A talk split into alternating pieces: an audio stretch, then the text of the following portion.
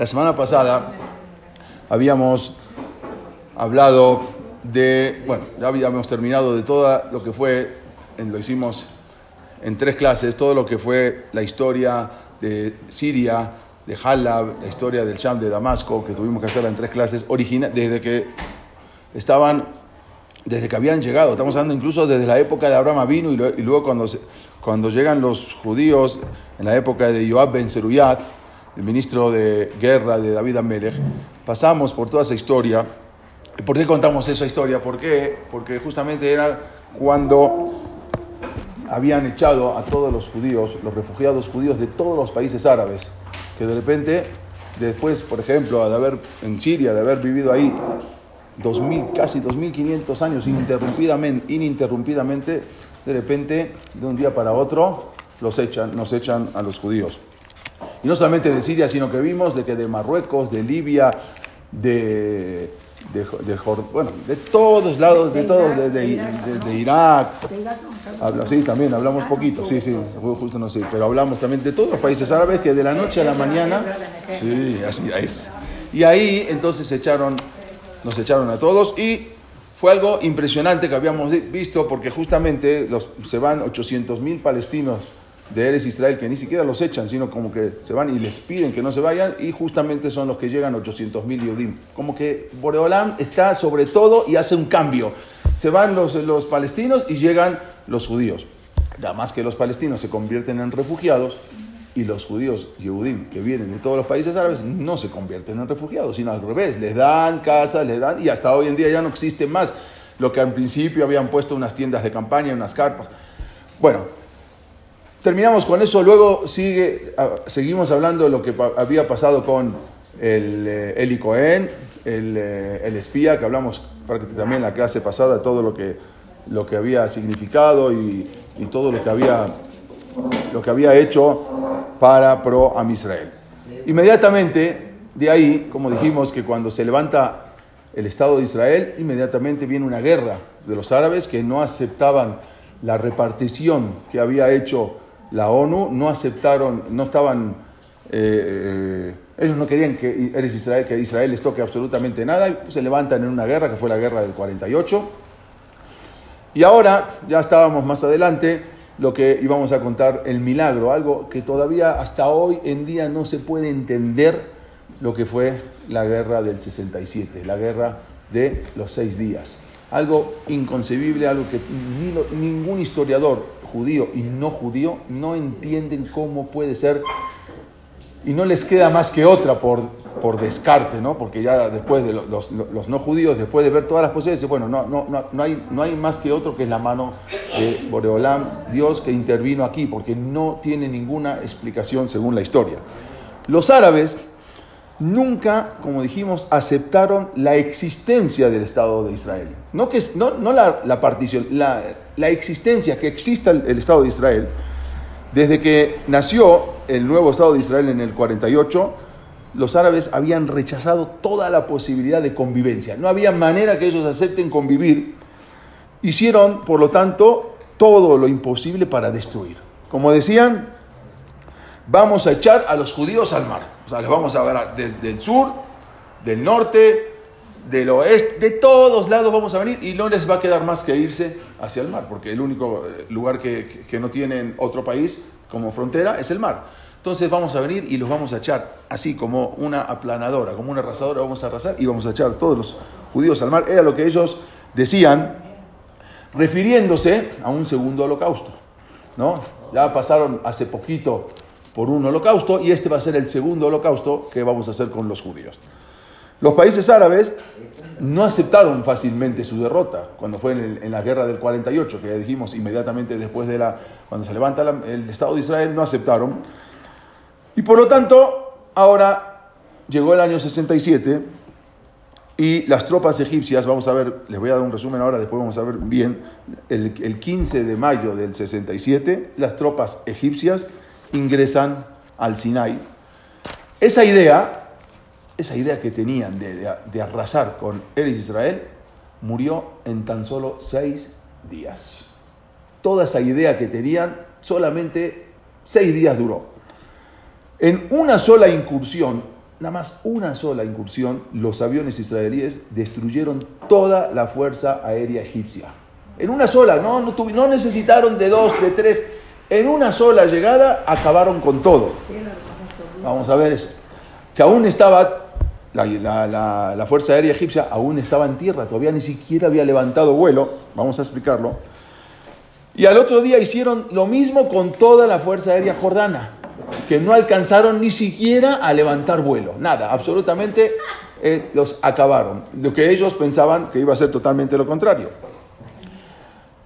Nasser, que era Gamal Abdel Nasser, que era el presidente de Egipto, y a su vez era el líder de todos los árabes, porque ya lo tomaron como líder, perdió su fuerza totalmente, perdió su fuerza aérea y perdió su sueño, el sueño que él tenía y no solamente eso, después que acabó, después que terminó, al cabo de tres años después de la guerra, cuando termina la guerra, en esos seis días, Nasser, de 52 años, murió de un infarto. O sea, nada más duró tres años después de que, después de la guerra, él muere de un infarto. Sus amigos dijeron que murió con el corazón roto, porque todas las expectativas que tenía se fue, no, absolutamente nada, no pudo hacer nada. Pero una guerra fue una de las guerras más rápidas que existieron en la historia de que en seis días se acabe toda una guerra.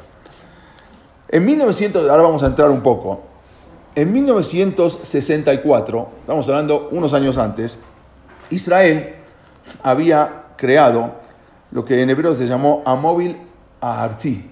¿Qué era eso? Era una compañía que administraba el agua desde el río Jordán hasta el desierto del Negev. Si ustedes pueden ver acá, era todo, ya tenían cómo iban a hacer las tuberías, cómo se iba a llegar el agua a prácticamente todo Eres Israel. Entonces, ello, ¿de dónde venía el agua?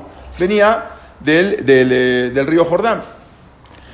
A pesar que esa cantidad de agua que usaba Israel era la que ya se había preacordado anteriormente en los acuerdos internacionales, entonces ya estaba todo bien verificado y aceptado, Siria empezó a sabotear a esa compañía ¿Qué hicieron? Empezaron a desviar, o sea, la intención de ellos era desviar el agua, el, caudal del río Jordán, y que Israel se mueran porque no tengan, no tengan. Una de las cosas, una de tantas cosas era desviar, ellos calcularon, desviamos el agua, entonces no llega el agua a Eres Israel, esto, es el, esto hoy en día es el mobilar, mobilar sí, cómo va, cómo, las, van, eh, el agua lo va, lo va en el río Jordán, lo van, lo van eh, moviendo el caudal.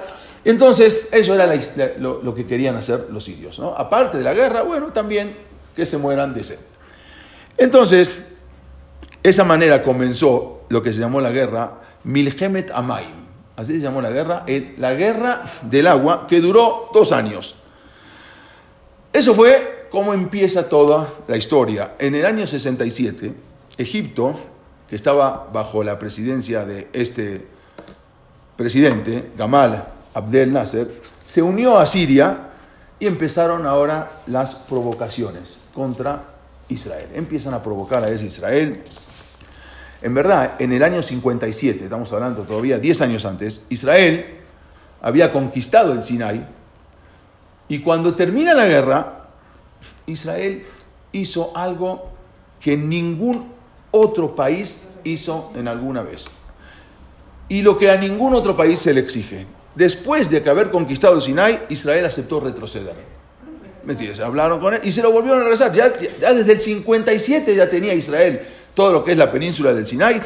Con todo eso Israel aceptó retroceder de la zona conquistada, lo que habían conquistado en la guerra, para llegar a un acuerdo de paz con Egipto. Ya sabemos, Israel siempre baja su cabeza, acepta, te devuelvo lo que ya te había ganado, pero se lo devuelve. Las condiciones para la retirada de Israel del Sinai en el 57 fueron que la zona se tenía que estar desmita, eh, desmilitarizada. Bueno, la entonces eh, así era, que no tenía que haber militares ahí y Israel se tenía que retirar y entonces iba a entrar la ONU. ni Israel ni Egipto, esa era la condición, que la ONU se metan ahí y ahí estuvieran la ONU para evitar el paso de las tropas egipcias, era, esa, esa era la condición. Estados Unidos junto con otras naciones también garantizaron este acuerdo. Entonces, Israel me retiro, ponemos ahí bueno, no me sale esa palabra. Las fuerzas egipcias, eh, sí, las fuerzas egipcias resulta que ahora violaron ese acuerdo, cruzan el canal de Suez y entran a la península del Sinai. Vamos a ver cómo se dio. Resulta que el, eh, este es el, el presidente de Egipto. Resulta que el 15 de mayo del año 67, Israel justamente estaba celebrando su desfile militar. El día de la independencia, que era el día de Yom HaSmaut, en Jerusalén, y ahí estaba también el que era el primer ministro, que se llamaba Levi Eshkol. El primer ministro estaba ahí con ellos y le avisan, eh, justamente estando ahí en la, en la fiesta de la independencia, le avisan, a, se entera él de esa movilización egipcia, le vienen a avisar le dicen en el oído mientras estaban festejando que hay una movilización egipcia que era peligroso porque se estaban movilizando hacia, hacia la península del Sinai. Entonces Israel, después de toda esta fiesta que estaban haciendo, no se lo toma muy en serio, pero llama a 3.000 reservistas. ¿Quiénes eran los reservistas? Los reservistas no eran los que estaban en el ejército, sino gente que habían pasado del ejército y los llaman para eh, diferentes edades para que se unan también al ejército. Entonces, eh, bien, le llegan, pero justamente, ¿por qué hizo esto? Le llega a Nasser, al presidente de Egipto, llega Anwar el Sadat y le dice que, los, que, que tiene información de los rusos que Israel está por atacar Siria. Entonces, como Egipto era aliado de Siria. Por lo del agua. Por lo del agua, exactamente. Entonces viene él, le avisa al presidente de Egipto: Mira, me avisaron los rusos de la, Unión Soviética de que los judíos de Israel están a punto de atacar Siria. Y como ellos eran aliados de Siria, entonces no sabía qué hacer. Ah, este, esa fue una noticia que le dio Anwar el Sadat a Nasser. Esta es cuando la reunión que tuvieron. Pero resulta que después consulta, más adelante, consulta, manda a hacer una consulta este, Nasser a, Unión Soviética y le dice que no, que no hay ninguna, ningún, ningún ejército apostado para atacar Siria. O sea, como que aparentemente alguien dijo una información falsa, pero él ya había alentado a todo su ejército, ya había a toda, a, toda su población que ya salieron eufóricos, que iban, no se podía echar para atrás. O sea, ya ahora tienen todo, lo tomaban todos los países árabes, lo tomaron como como, se levantó, todo, era el líder de, todo, de todos los países árabes. Entonces, que dijimos esa, esa, noche que fue a Nor Sadat, le fue a avisar, y ahí fue todo el problema que ya aparentemente no se podía quedar atrás. Por lo tanto, Gamal Nasser, él le pregunta a su general, se llamó Abdel Amer, y le dice si nuestro ejército egipcio está preparado para pelear contra Israel? Pues, está recontra preparado. Ya los acabamos enseguida, nuestro ejército es el mejor y estamos muy preparados. Bueno, ¿estás seguro? Sí, estoy seguro. Ellos dos, cuando habían eh, tomado el poder, uno se fue para presidente y el otro se fue para jefe del ejército. O sea, entre los dos tenían un acuerdo.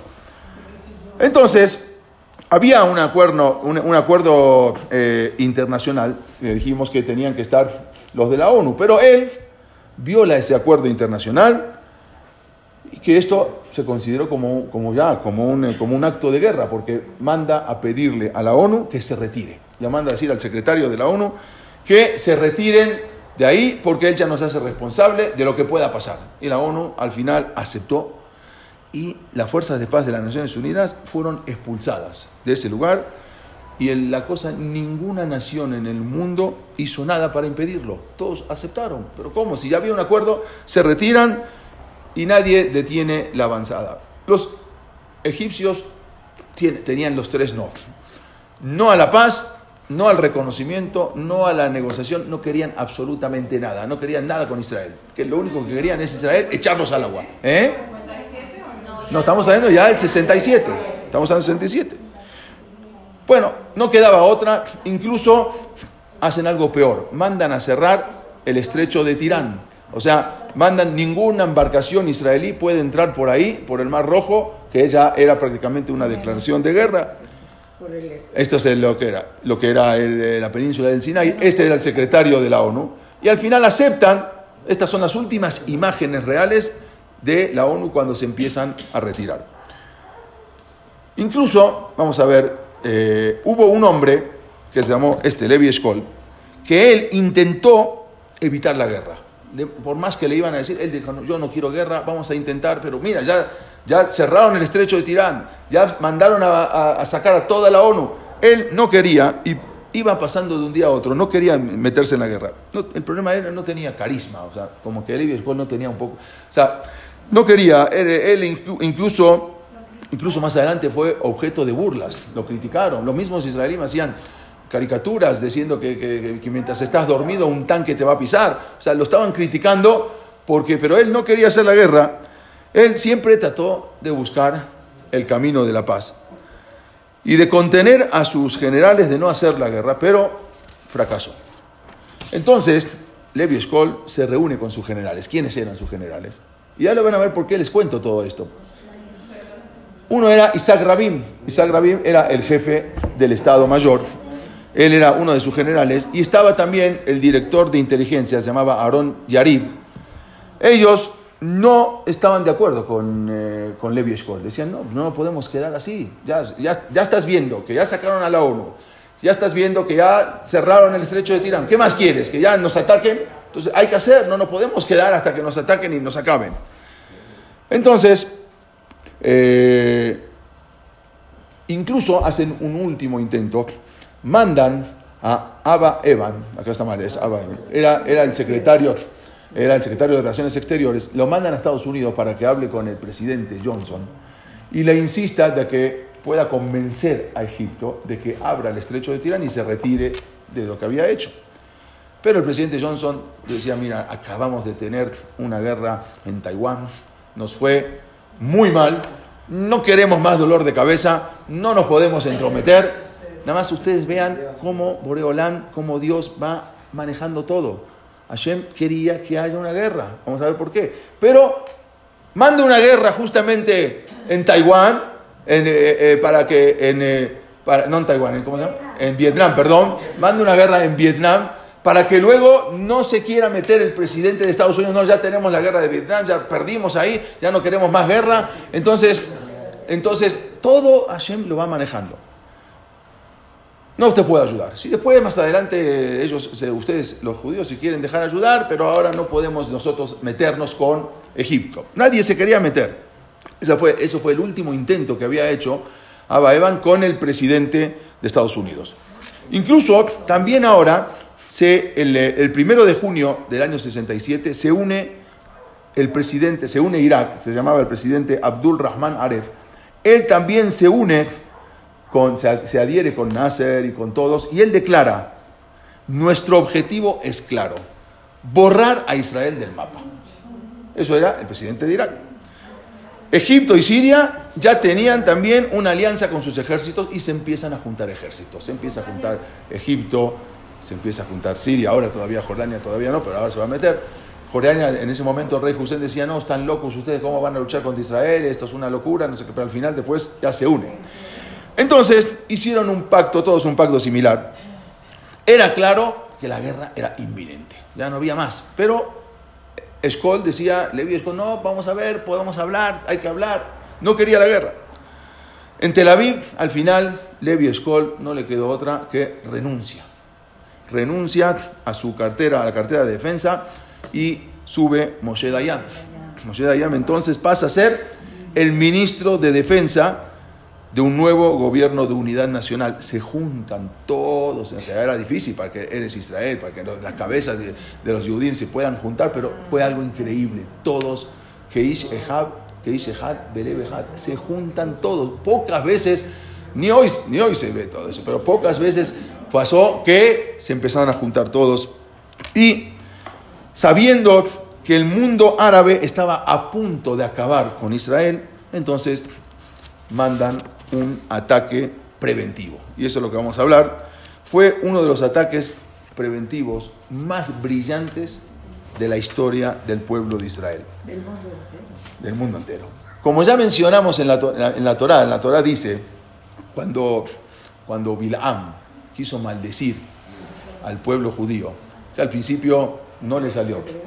Y resulta que una de las cosas que él dijo, dice, Em am levadad ishkon ubagoim lo Ellos son, Israel es como un pueblo que lo dejan solo, solo, solo, todos se apartan, lo dejan pelear solo, y no es considerado entre las naciones. Y eso fue una de las cosas que dijo Bilam. Y así Israel se quedó totalmente solo. Ni Estados Unidos se quiso meter. Sí, pero no, estaba aquí, sí, pero no tenían la fuerza. El presidente no se quiso meter, habían terminado todo lo de, los Vietnam, ya no querían saber más nada. Pero Rusia tampoco se metió con los árabes. No, Rusia, Rusia estaba con Egipto. Nada más que no avaló la guerra, pero sí estaba con Egipto. Sí, claro. Esto le dio, cuando Estados Unidos no se quiso meter, esto le dio más motivación a Nasser. Dice, ah, ahora ni siquiera Estados Unidos, ahora nos dieron la oportunidad de acabar.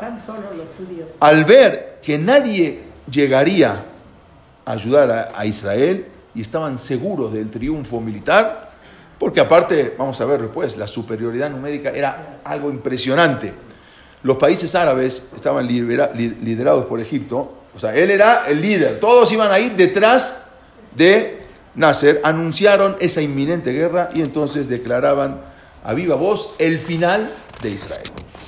La radio, la radio del Cairo, que incluso en ciertos momentos hasta, hasta hablaban en hebreo, para que, porque en Israel escuchaban la radio de Egipto, incluso las noticias, en Israel no había canales de televisión israelí, entonces los canales de televisión eran los únicos que se veían cuando uno prendía la televisión en Israel, eran los árabes. Entonces empezaron a transmitir incluso en hebreo, para que entiendan la radio del Cairo transmitió el siguiente mensaje. El presidente Nasser anuncia que nuestro objetivo es apoderarnos de Israel y liberar Palestina. Y siguió diciendo la radio, oh sionistas, 100 millones de soldados los destruirán. Prepárense, esto es literalmente como decían, prepárense, porque 100 millones de árabes van a acabar vuestras tumbas. Israel escuchaba, todo, todo, todo el pueblo de Israel escuchó eso. Entonces Israel empezaron a convocar ahora a los soldados y a todas las fuerzas de reserva para presentarse. Ya, Levi Eshkol quedó de un lado, era una persona muy pasiva. El estado de ánimo de los Yudim, imagínense, era muy pesimista. No podían estar felices ¿no? de lo que se iba a venir. Este es Moshe Dayan cuando, acá cuando entrega eh, Levi Eshkol con Moshe Dayan. Y esto es lo que decían en las radios. Los mataremos, los quemaremos, los pulverizaremos. así, y, lo decían en hibrid, en hebreo, para que entiendan bien. Todos conocían las diferencias de fuerza que había entre Israel y los países árabes. No había, no había punto de comparación. Israel contaba en ese entonces con dos millones y medio de habitantes. Era todo lo que tenía Israel. Mientras que en los países árabes que iban a enfrentar a, eh, a Israel, Egipto, Siria, Jordania, Irak, tenían más de 100 millones de habitantes. estamos hablando 100 millones de habitantes contra 2 millones. Si nada más vienen caminando, los, los aplastan. ¿Sí? 100 contra 2. Era algo ilógico. Los, los ejércitos árabes tenían cuatro veces más lo que era tanques que Israel, tres veces más aviones entre ellos tenían uno de los aviones más modernos de fabricación soviética, se llamaba el MiG. Era un, avión impresionante, que era el más moderno que existía en ese momento. Eran invencibles. Israel solo contaba con aviones franceses, eh, los llamaban los Mirage, que ya estaban, ya estaban también viejos. Incluso en Israel estaban preparando cajones de madera para los funerales. O sea, mandaron a fabricar cajones de madera porque ya se veía venir que era algo muy grave y empiezan a, fabricar, mandan a fabricar cajones de madera. Y incluso, acá está la foto, cavaron miles de tumbas en los kibutzim. ¿Sí? Estos ven acá, estaban cavando. De madera, no, porque no se entierran. No, no, pero no importa, para llevarlos. Después enterrarlos otra cosa, pero para llevarlos, transportarlos. Entonces eran, eh, eh, empezaron a cavar y cavaron, así como escuchan, miles de kebarim. Acá está la foto cavando kebarim. en los, eh, en los kibusim, en los parques nacionales, a la espera de lo peor. Esto es cuando estaban acá en la mitad del festejo con Levi Eshkol. Y resulta que ahora, después de todas estas provocaciones, lo entrevistan al, al presidente de Egipto, a Nasser, y le dice, señor presidente, ¿qué va a suceder ahora? Y él contesta, no, le dicen, ¿cree que los israelíes van a atacar a los árabes? O sea, como que todavía los israelíes, como que nosotros no, ellos nos van a atacar. Y contesta, los estamos esperando.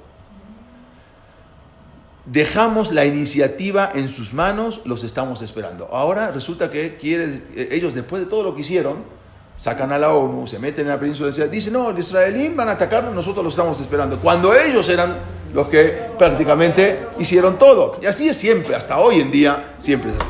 Lo toman como un líder, algo impresionante. El 22 de Iyar, que correspondía al primero de junio del año 67, tuvo un evento muy especial y único en la historia de la humanidad.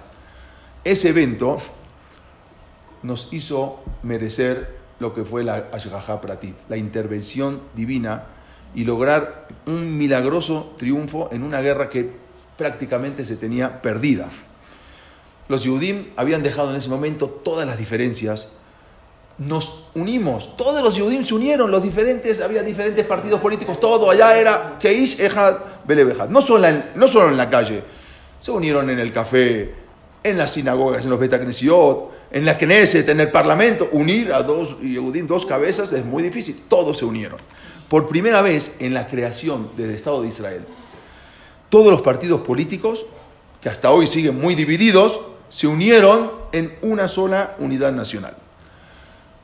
Judíos religiosos, ortodoxos, no religiosos, sefaradín, ashkenazim, temanim, de izquierda, de derecha, todos, que ish ejad belebehad, un hombre con un solo hombre, un solo corazón, fue algo que nunca todavía se había visto desde hace muchísimo tiempo.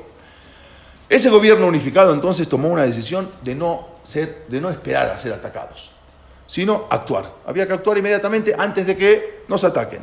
Por lo tanto, el, eh, había sido, bueno, antes, el, eh, como dijimos, ya, habían, ya estaban eh, dominados por las tropas, ya, ya, ya habían mandado tropas a Tirán.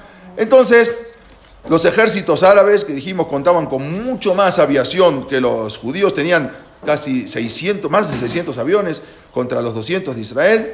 Y este Nasser incluso había anunciado que sus aviones estaban listos para bombardear Tel Aviv. ¿Sí? Jerusalén pertenecía a los jordanos, pero Tel Aviv lo va a bombardear. Nadie ignoraba de esa superioridad, era obvio la superioridad que había, y por lo tanto Israel decide atacar el 26 de Iyar, que era un 5 de junio del 67 por la mañana. Esa operación se, se llamaba Mitzvah, eh, Mitzvah Moket. Era altísimo riesgo, era, era mucho más posibilidades de perder que de ganar. Y ahí en esa operación se esperaba que Israel perdiera la mayor, de sus, de, la mayor parte de sus aviones. Sabían que iban a perder, ya que Egipto tenía radares, tenía unos radares de artillería antiaérea muy eficaz, estaban permanentemente en alerta y no había manera, ya sabían que era muy difícil ganar eso. Pero, porque de todas maneras estaban perdidos, porque ya los iban a atacar, ya estaban, los iban a atacar desde Siria, los iban a atacar de Jordania, los iban a atacar de, Irak, los iban a atacar desde Egipto, ya por todos lados. Entonces ya era salir y a ver qué pasa. Hashem está en la historia. Y aquí se presenta Boreolam en la historia del pueblo de Israel. Eran las siete y cuarto de la mañana del 26 de Iyar, Casi todos los, del, del 5 de junio, casi todos los aviones de Israel despegaron. A las 7 y cuarto de la mañana, acá estamos viendo fotos reales, como empiezan a preparar los aviones Mirage, y a las 7 y cuarto despegan los aviones, solamente dejaron 12. Todos los demás aviones de Israel salieron, 12 en tierra para contrarrestar un, eventual ataque enemigo. La misión era casi imposible. Evitar que los primero que todo que los sistemas de defensa antiaéreos que destruyan los aviones eh, destruir los aviones. O sea, primero evitar los sistemas antiaéreos, luego destruir los aviones y los aeropuertos militares. Entonces los aviones tenían que volar muy bajo para eso, a 20 metros del, del 20 metros.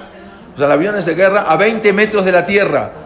Porque si volaban un poco más alto, los radares lo captaban. ¿Sabes lo que son 20 metros? Imagínense el avión volando a 20 metros. Evitando, y no solamente eso, tenían que aparte evitar comunicación electrónica entre ellos. O sea, no podían tampoco comunicarse, porque cualquier comunicación ya los agarra. Y ese día ocurrió algo inexplicable. Un milagro. Los aviones de la Fuerza Aérea de Israel llegaron a su destino sin ningún problema. Salieron, dijimos 7.15, llegan a las 7.45. Media hora, nadie, nadie los detuvo y resulta que Israel atacó simultáneamente 11 bases militares egipcias, directamente, sin comunicación, sin transmisión, a 20 metros de la tierra y atacan y, y vuelan 11 bases militares egipcias. Primero, destruyeron las pistas de aterrizaje para que ya no puedan salir. Con, había unas bombas, poderosas bombas que entraban en el cemento que ya no podían despegar luego. Una vez que inutilizaron todos los eh, aeropuertos, los aviones israelíes destruyeron los aviones de Egipto que ya no podían despegar. Ahora vamos a ver por qué. A las 9 de la mañana, Israel había destruido casi 200 aviones. Estamos hablando en poco tiempo. Eso era la mitad de la Fuerza Aérea Egipcia. O sea que en una hora y media acabaron con la mitad de la Fuerza Aérea Egipcia. Y habían dejado afuera de funcionamiento la mayoría de las pistas de aterrizaje, tampoco ya no podían salir. La pregunta es, ¿cómo ocurrió eso? ¿Cómo? No sabían, si sabían, y vieron, no, nadie salió a, a, pelear. ¿Cómo fue que los egipcios no detectaron y atacaron y, no, y no atacaron a los aviones de Israel? Nuestro deber como Yehudí es primero que todo, es interpretar e identificar la mano de Boreolam. En todos los hechos nosotros tenemos que ver y a ver dónde está Boreolam. Cuando, cuando Hashem en Adam Arishon, cuando creó Adam Arishon, Dios se iba a, a, manifestar siempre con él abiertamente. Pero resulta que cuando hizo el abón y pecó, ¿qué le dijo Boreolam? Ayeka, ¿no? ¿Dónde, está? ¿Dónde estás? ¿Qué es eso, Ayeka? le dijo Baikralo, así dice la Torah, y lo llamó Baikralo Ayeka. Siempre la, la, la, Torah utiliza la palabra Baikra, llamó, es, a, a, lo, lo, llamó a este animal y el, lo llamó a, cada animal, Baikra es, lo llamó, o sea, le puso el nombre, lo nombró. Resulta que cuando utiliza la misma palabra, Baikra lo, lo, llamó, lo nombró Ayeka, ¿cómo? Si se llama Adam, no se llama Ayeka. Dice, no, a partir, a partir de ahora te vas a llamar Ayeka, te vas a llamar ¿dónde estás? Ahora me vas a tener que buscar. Yo pensé abiertamente hacer todos los milagros, pero ya hiciste el abón, voy a estar.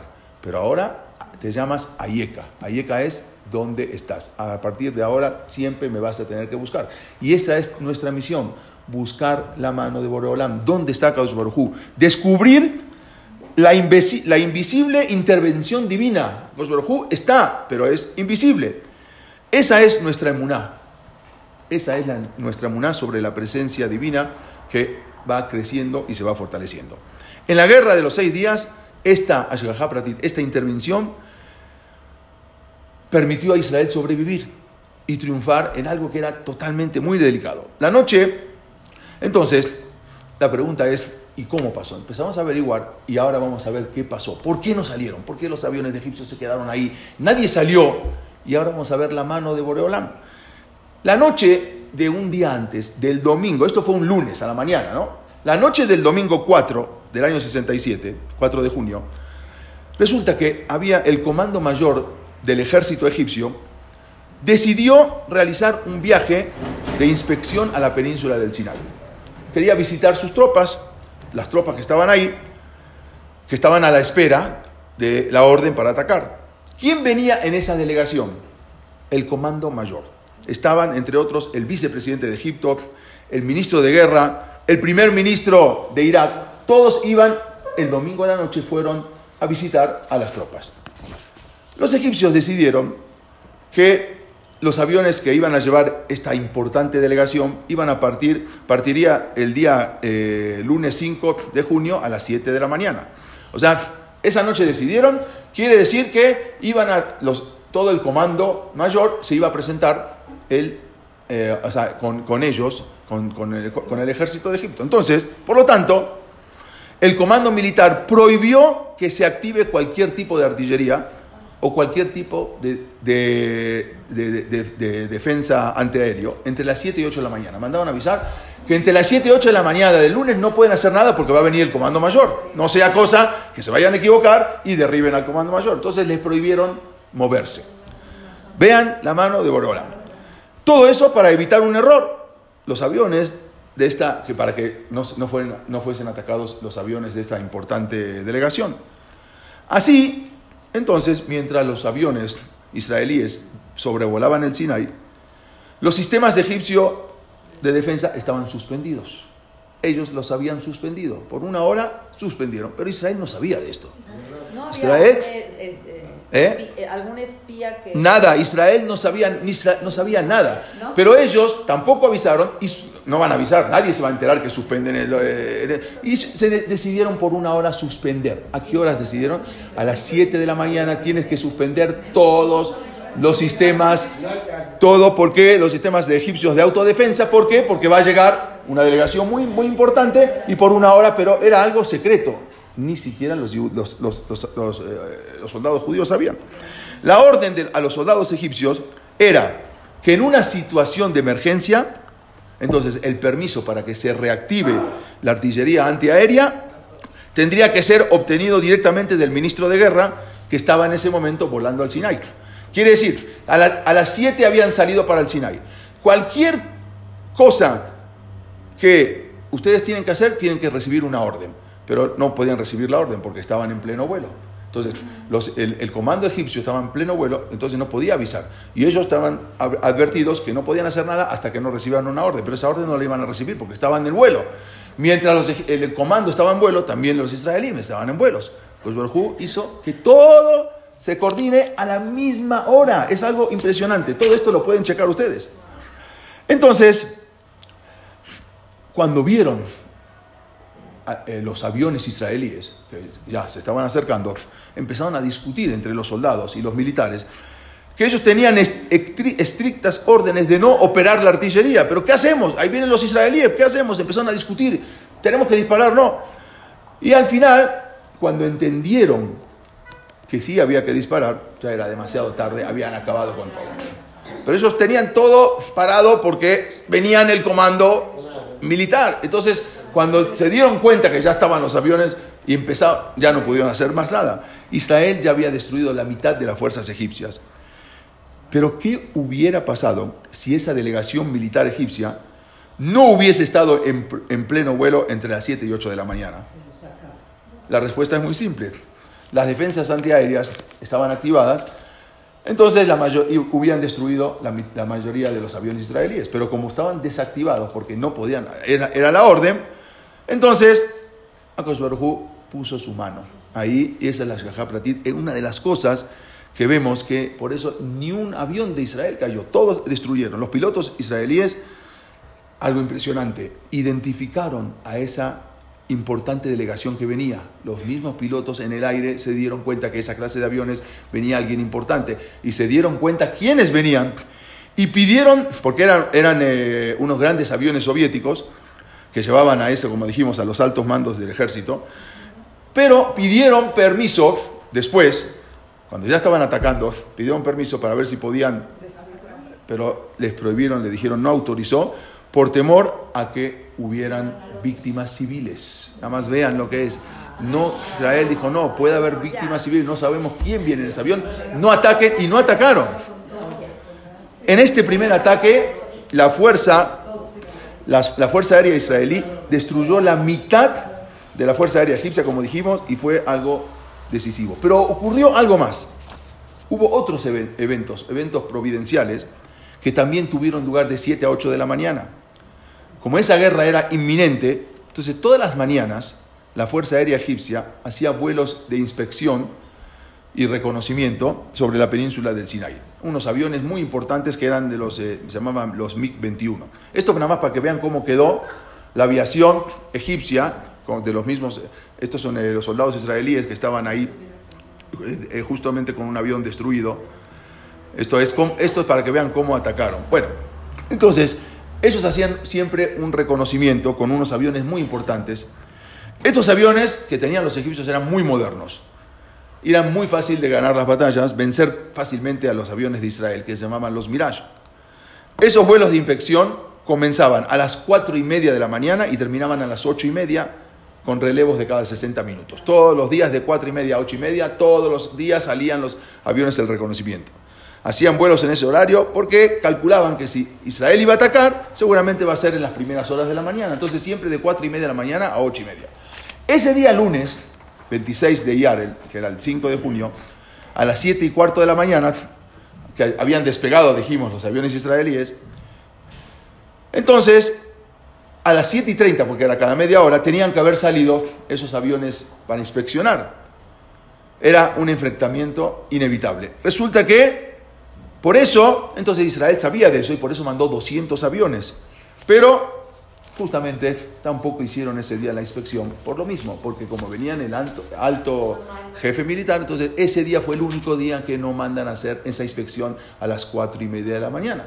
Fue algo increíble cómo podemos ver la mano de Borolam. Pero resulta que eh, Jordania, que al principio no quería meterse a la guerra, también se mete a la guerra.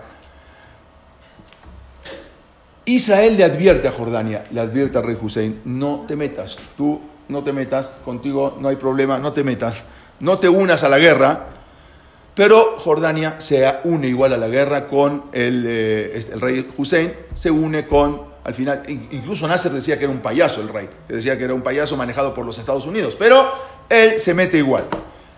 Israel le advirtió, los, jordanos ¿Era por Estados Unidos o por Inglaterra? eh, Por, Inglaterra, por, los, por los dos, por los ingleses y los americanos. Tenían radares, los jordanos tenían radares muy avanzados. Y a las 7.20 de la mañana, los radares jordanos de repente se llenan de puntitos. Y empiezan a ver que son aviones israelíes, que están también llegando a Jordania. Entonces, eh, no, que estaban yendo para la península del Sinai.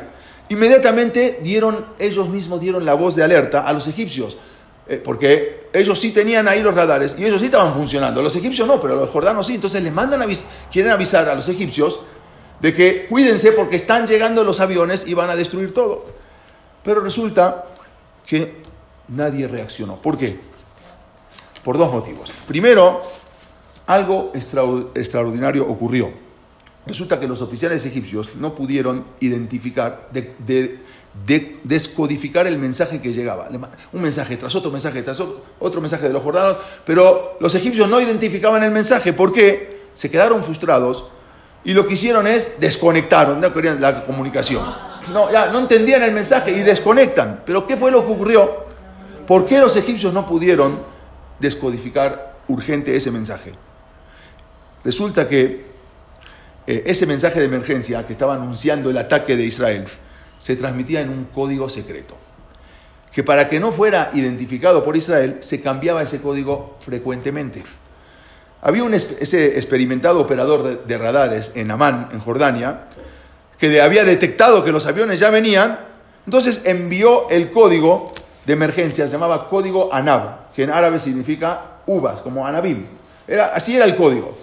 Resulta que ese día, a las cero horas, justo el código había cambiado. Se cambió. Entonces, él no sabía o no se acordaba que cambió y mandaba el, mismo código y los otros no entendían el código, por lo tanto dijeron, ya, esto es falso y anularon todo. Cuando los agentes de egipcios se dieron cuenta de que podría tratarse de un error humano, ya era demasiado tarde, habían acabado. O sea que Boreolam empezó a meter su mano por todos lados, por aquí, por allá. No había manera.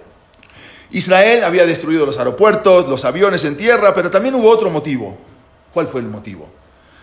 Los egipcios habían informado, y después de que le destruyeron toda la aviación, estaban transmitiendo en la radio que habían logrado una impresionante victoria. Mandaron a avisar, ganamos la guerra y todo el mundo salió a las calles y empezaron y todo, y ya estaban acabados. Pero ellos mandaron a avisar que ganamos la guerra y todo el mundo se lo creyó. Cuando en realidad estaban completamente destruidos. Entonces, sin conocer la verdad, los jordanos también se tragaron o se comieron esa mentira. ¿sí? También se creyeron eso y cayeron en la propaganda egipcia y por lo tanto no estaban preparados para atacar, porque decían, bueno, ya, ya acabaron, ya ganaron la guerra, entonces ellos también cayeron en eso, en esa mentira que los mismos eh, egipcios hicieron. O sea, todo Borolam mandó a decir, mientan para que el mundo les crea que ganaron, pero en Israel estábamos llegando dijo que, que piensen que, nosotros no vamos a alardearnos de que, no, que es mentira, que piensen, que sigan pensando que ganaron la guerra en solo seis días capturó cantidades inmensas de territorio. Vean lo que ganó Israel en solo seis días. Todo lo que está con, eh, con, eh, con, amarillo, ¿sí? ocupado, todo eso era antes, lo que era Israel. Y resulta que en solo seis días se queda con todo esto, con todo esto, con todo esto y con todo esto, con los saltos de Golán. En seis días también, claro, todo lo que haga. Entonces, en solo seis días, Israel se considera eso una de las mayores victorias. En el sur se apoderó de la península del Sinai. En el norte Israel se apoderó de las alturas del Golán, porque todo eso no lo tenía Israel. Entonces de repente ni Israel, o sea, sí lo quería, pero bueno, hicieron la guerra, ahora entonces empezaron a... y se les abría a todos, salían corriendo, nadie entendía lo que pasaba. Sale en los periódicos, dice, aplastante victoria de Israel. Nada más vean esto. Solamente hay un error en esto. Israel tenía 50.000 soldados, más aparte 214, en total, con los reservistas que mandaron a, llamar, tenían 214.000 soldados. Entre Egipto, Siria, Irak y Jordania tenían 547.000. Nada más vean. Aviones, Israel tenía 197. entre ellos, solamente Egipto tenía 957, solamente Egipto. Tanques, Israel puse cero, pero sí tenía algunos tanques. Egipto tenía 2.504 tanques. Bueno, en total sí hubo muertos. En Israel hubo 776 muertos. Ellos tuvieron eh, 23.000 muertos. Nada más vean las cantidades. Heridos 2.562, eh, 45.000 tuvieron ellos. Prisioneros, Israel solamente eh, capturaron a, 15 israelíes prisioneros y israelíes capturaron a 6.000, más aparte 400 aviones, de, aviones destruidos. Fue algo, algo que no, no se entendía qué, qué, estaba pasando en todo eso. Jordania, cuando se une al enemigo, entonces Israel le dicen que no se una.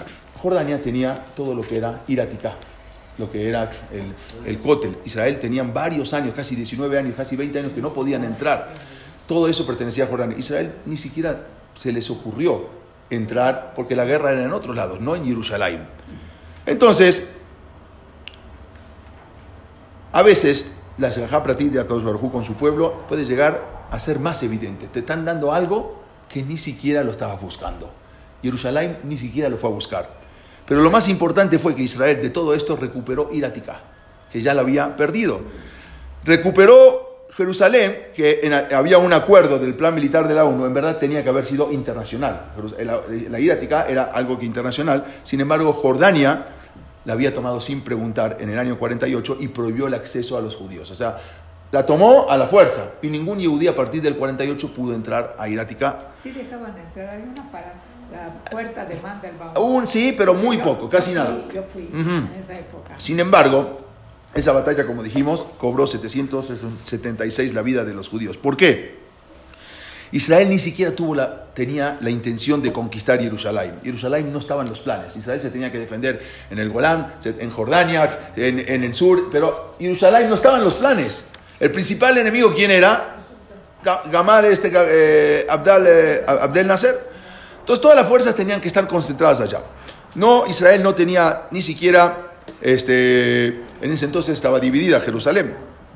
Por lo tanto, les estaba, como dijimos, muchas veces prohibido la entrada.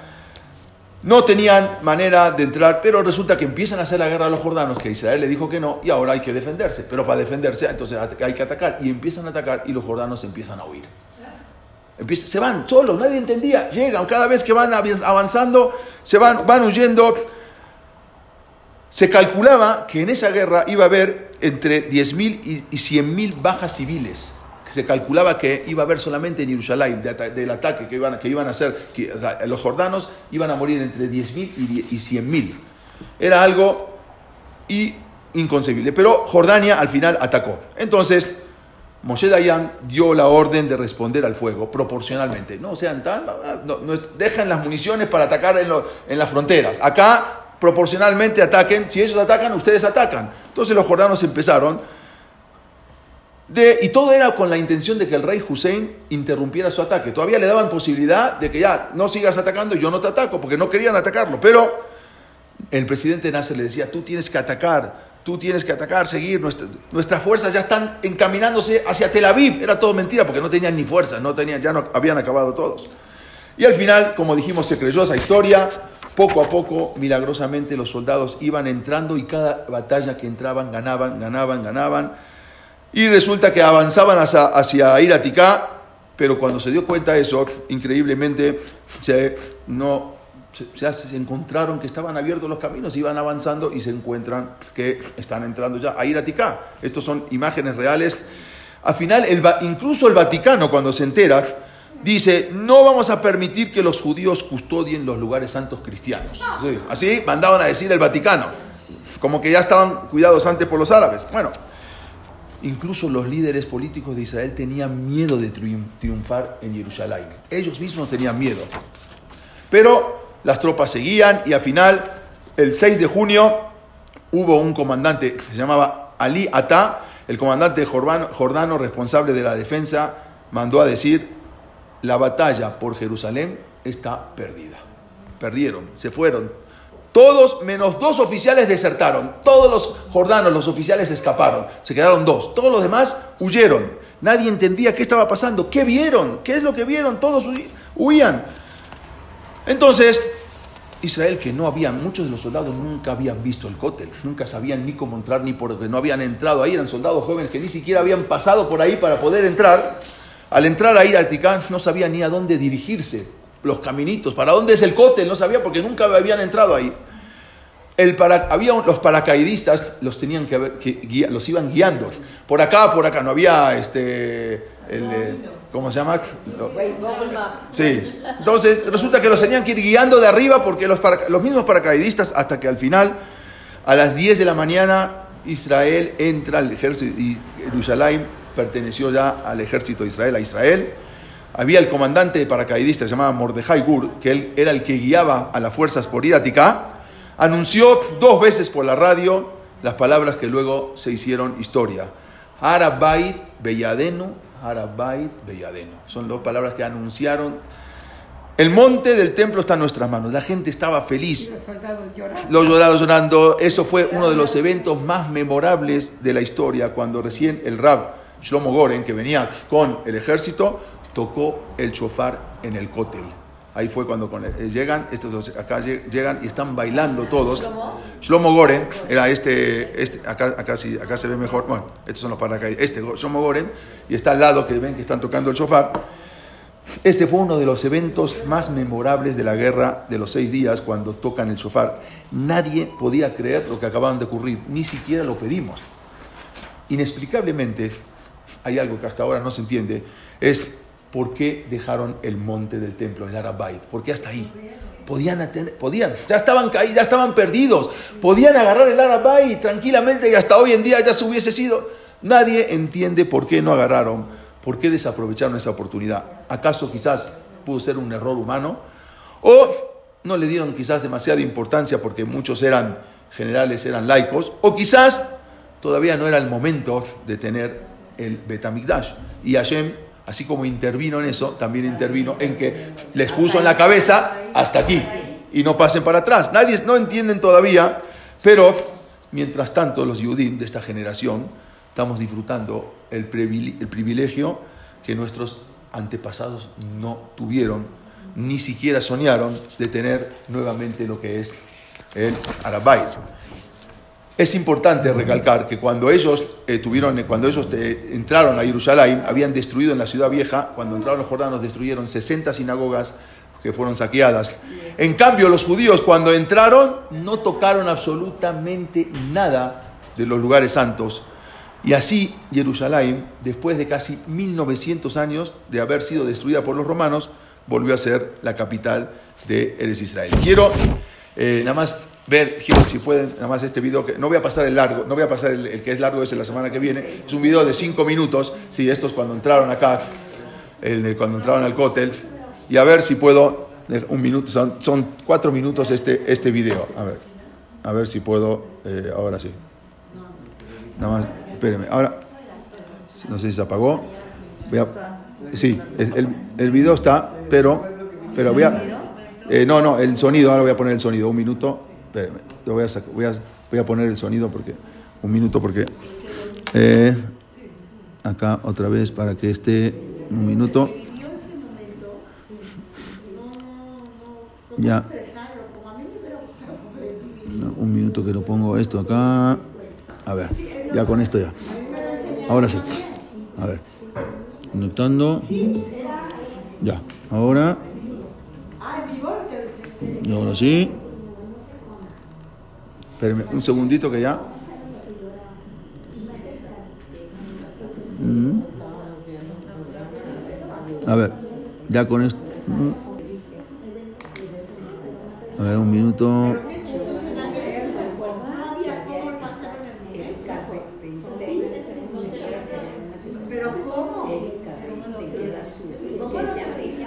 A ver ahora. Si las teorías de conspiración no logran explicar la sorprendente victoria de Israel en la guerra de los seis días y no existe A ver cómo es. entonces debemos buscar otra opción.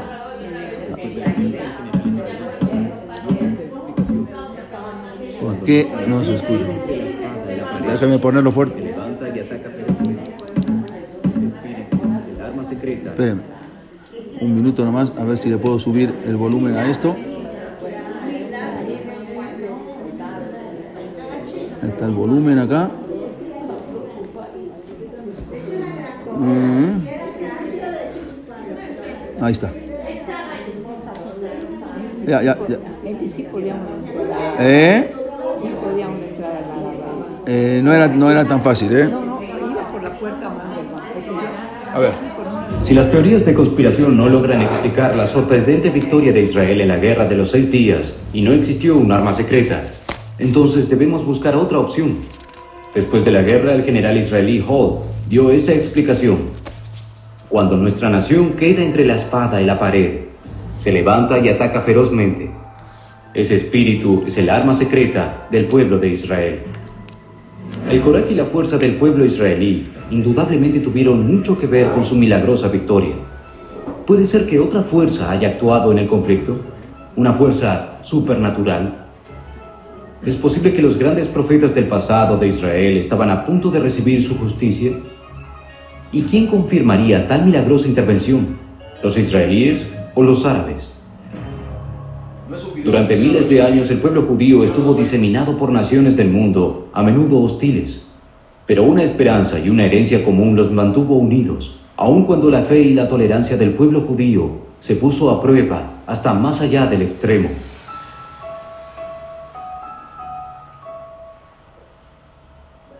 Quizá debido a esto el espíritu colectivo y la firmeza de los israelíes se endurecieron como el acero, convirtiéndolos en uno de los guerreros más feroces de la tierra. ¿Acaso esto explica cómo superaron tremendos obstáculos para ganar la guerra de los seis días? Tal vez, pero puede haber otra explicación. Estoy convencido de que hubo una intervención divina en la guerra de los seis días. Si comparamos los dos ejércitos y vemos el número de soldados y la cantidad de maquinaria, es imposible que hayan triunfado sin ayuda externa. Israel era una nación contra un mar de estados árabes. Parecía que sin duda íbamos a perder y dejar de ser una nación entre naciones cuando ganamos. Y especialmente Cuando liberamos la sagrada ciudad de Jerusalén, no tuvimos duda de que fue una victoria concebida por Dios.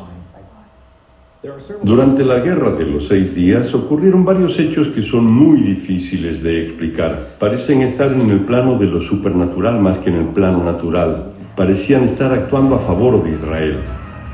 Un cabo mujer conducía un jeep con el comandante del regimiento en un vehículo blindado cuando vio en el camino un enorme fuego que se levantaba.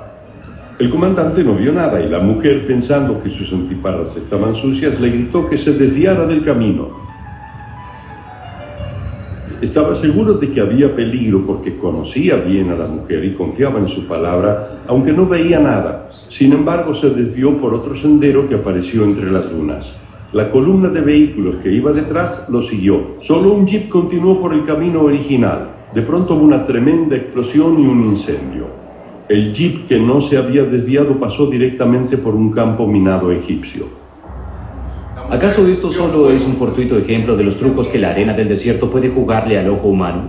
¿O en realidad la cabo vio una visión que le advirtió del peligro que había adelante? Más importante, ¿por qué esta guerra estuvo llena de tantos ejemplos de hechos inexplicables que actuaron a favor de Israel? Israel es un milagro. Y la forma en que Dios aparece en el campo de batalla a lo largo de la historia de cuatro mil años es un milagro. En la batalla que llevó a la guerra de los seis días en los límites de Siria con Israel, fui gravemente herido durante una batalla muy dura y muy larga. Un tanque me pasó por encima del cuerpo y quedé en el campo de batalla casi muerto. Me quedaban pocos minutos de vida. Cientos de soldados sirios vinieron desde la montaña y me rodearon por todos los costados. En los últimos momentos de mi vida pude oír cómo cargaban las balas para dispararme. Y de pronto, cuando estaban listos para disparar, se dieron vuelta y no lo hicieron. Corrieron rápidamente hacia la montaña. En ese mismo momento pude ver una gran luz que me cubría por todos lados y oí la voz de Dios que le hablaba a mi corazón y decía, no vas a morir, Gershon. Sé fuerte. Estoy contigo. Poco tiempo después llegaron los soldados israelíes. Me vieron y me llevaron al hospital. Pero lo más extraño sucedió unas pocas semanas después, cuando los observadores de las Naciones Unidas, que observaban la batalla entre los sirios y mi unidad, vinieron y me dijeron, vinimos a ayudarte, el divino, vivo y fuerte. Hablamos con los oficiales árabes que comandaron la batalla contra tu unidad y les preguntamos por qué no le dispararon a este joven oficial israelí cuando tuvieron la oportunidad de hacerlo. Y ellos respondieron, no pudimos matarlo porque cuando estábamos por dispararle de pronto aparecieron miles de ángeles. Los vimos con nuestros ojos y lo único que pudimos hacer fue dar la vuelta y correr rápidamente hacia las montañas. El Dios de los judíos quería a este soldado israelí con vida. Otro gran milagro ocurrió en Sinaí, cuando un soldado israelí que había perdido su unidad estaba solo en la zona y de pronto vio una unidad de egipcios, una unidad militar de miles de egipcios. De pronto, cuando ellos lo vieron, levantaron las manos y caminaron hacia él, creyendo que los capturaría. Él estaba sorprendido, no podía creer lo que veía, pero lo hizo. Los tomó prisioneros. Ellos caminaron detrás de él y él los llevó a la unidad que había perdido. Cuando llegó a su unidad, todos se sorprendieron. No podían creer que un solo soldado había capturado a miles de egipcios con las manos en alto. Los tomaron prisioneros y los oficiales egipcios inmediatamente comenzaron a investigar. ¿Qué pasó? ¿Por qué se rindieron ante un solo soldado israelí? Y ellos respondieron, él no estaba solo. Junto con él había miles de ángeles, cada uno con un arma en la mano, listos para dispararnos. Y dijeron, estamos listos para luchar contra soldados israelíes, pero no estamos listos para luchar contra los ángeles de Dios.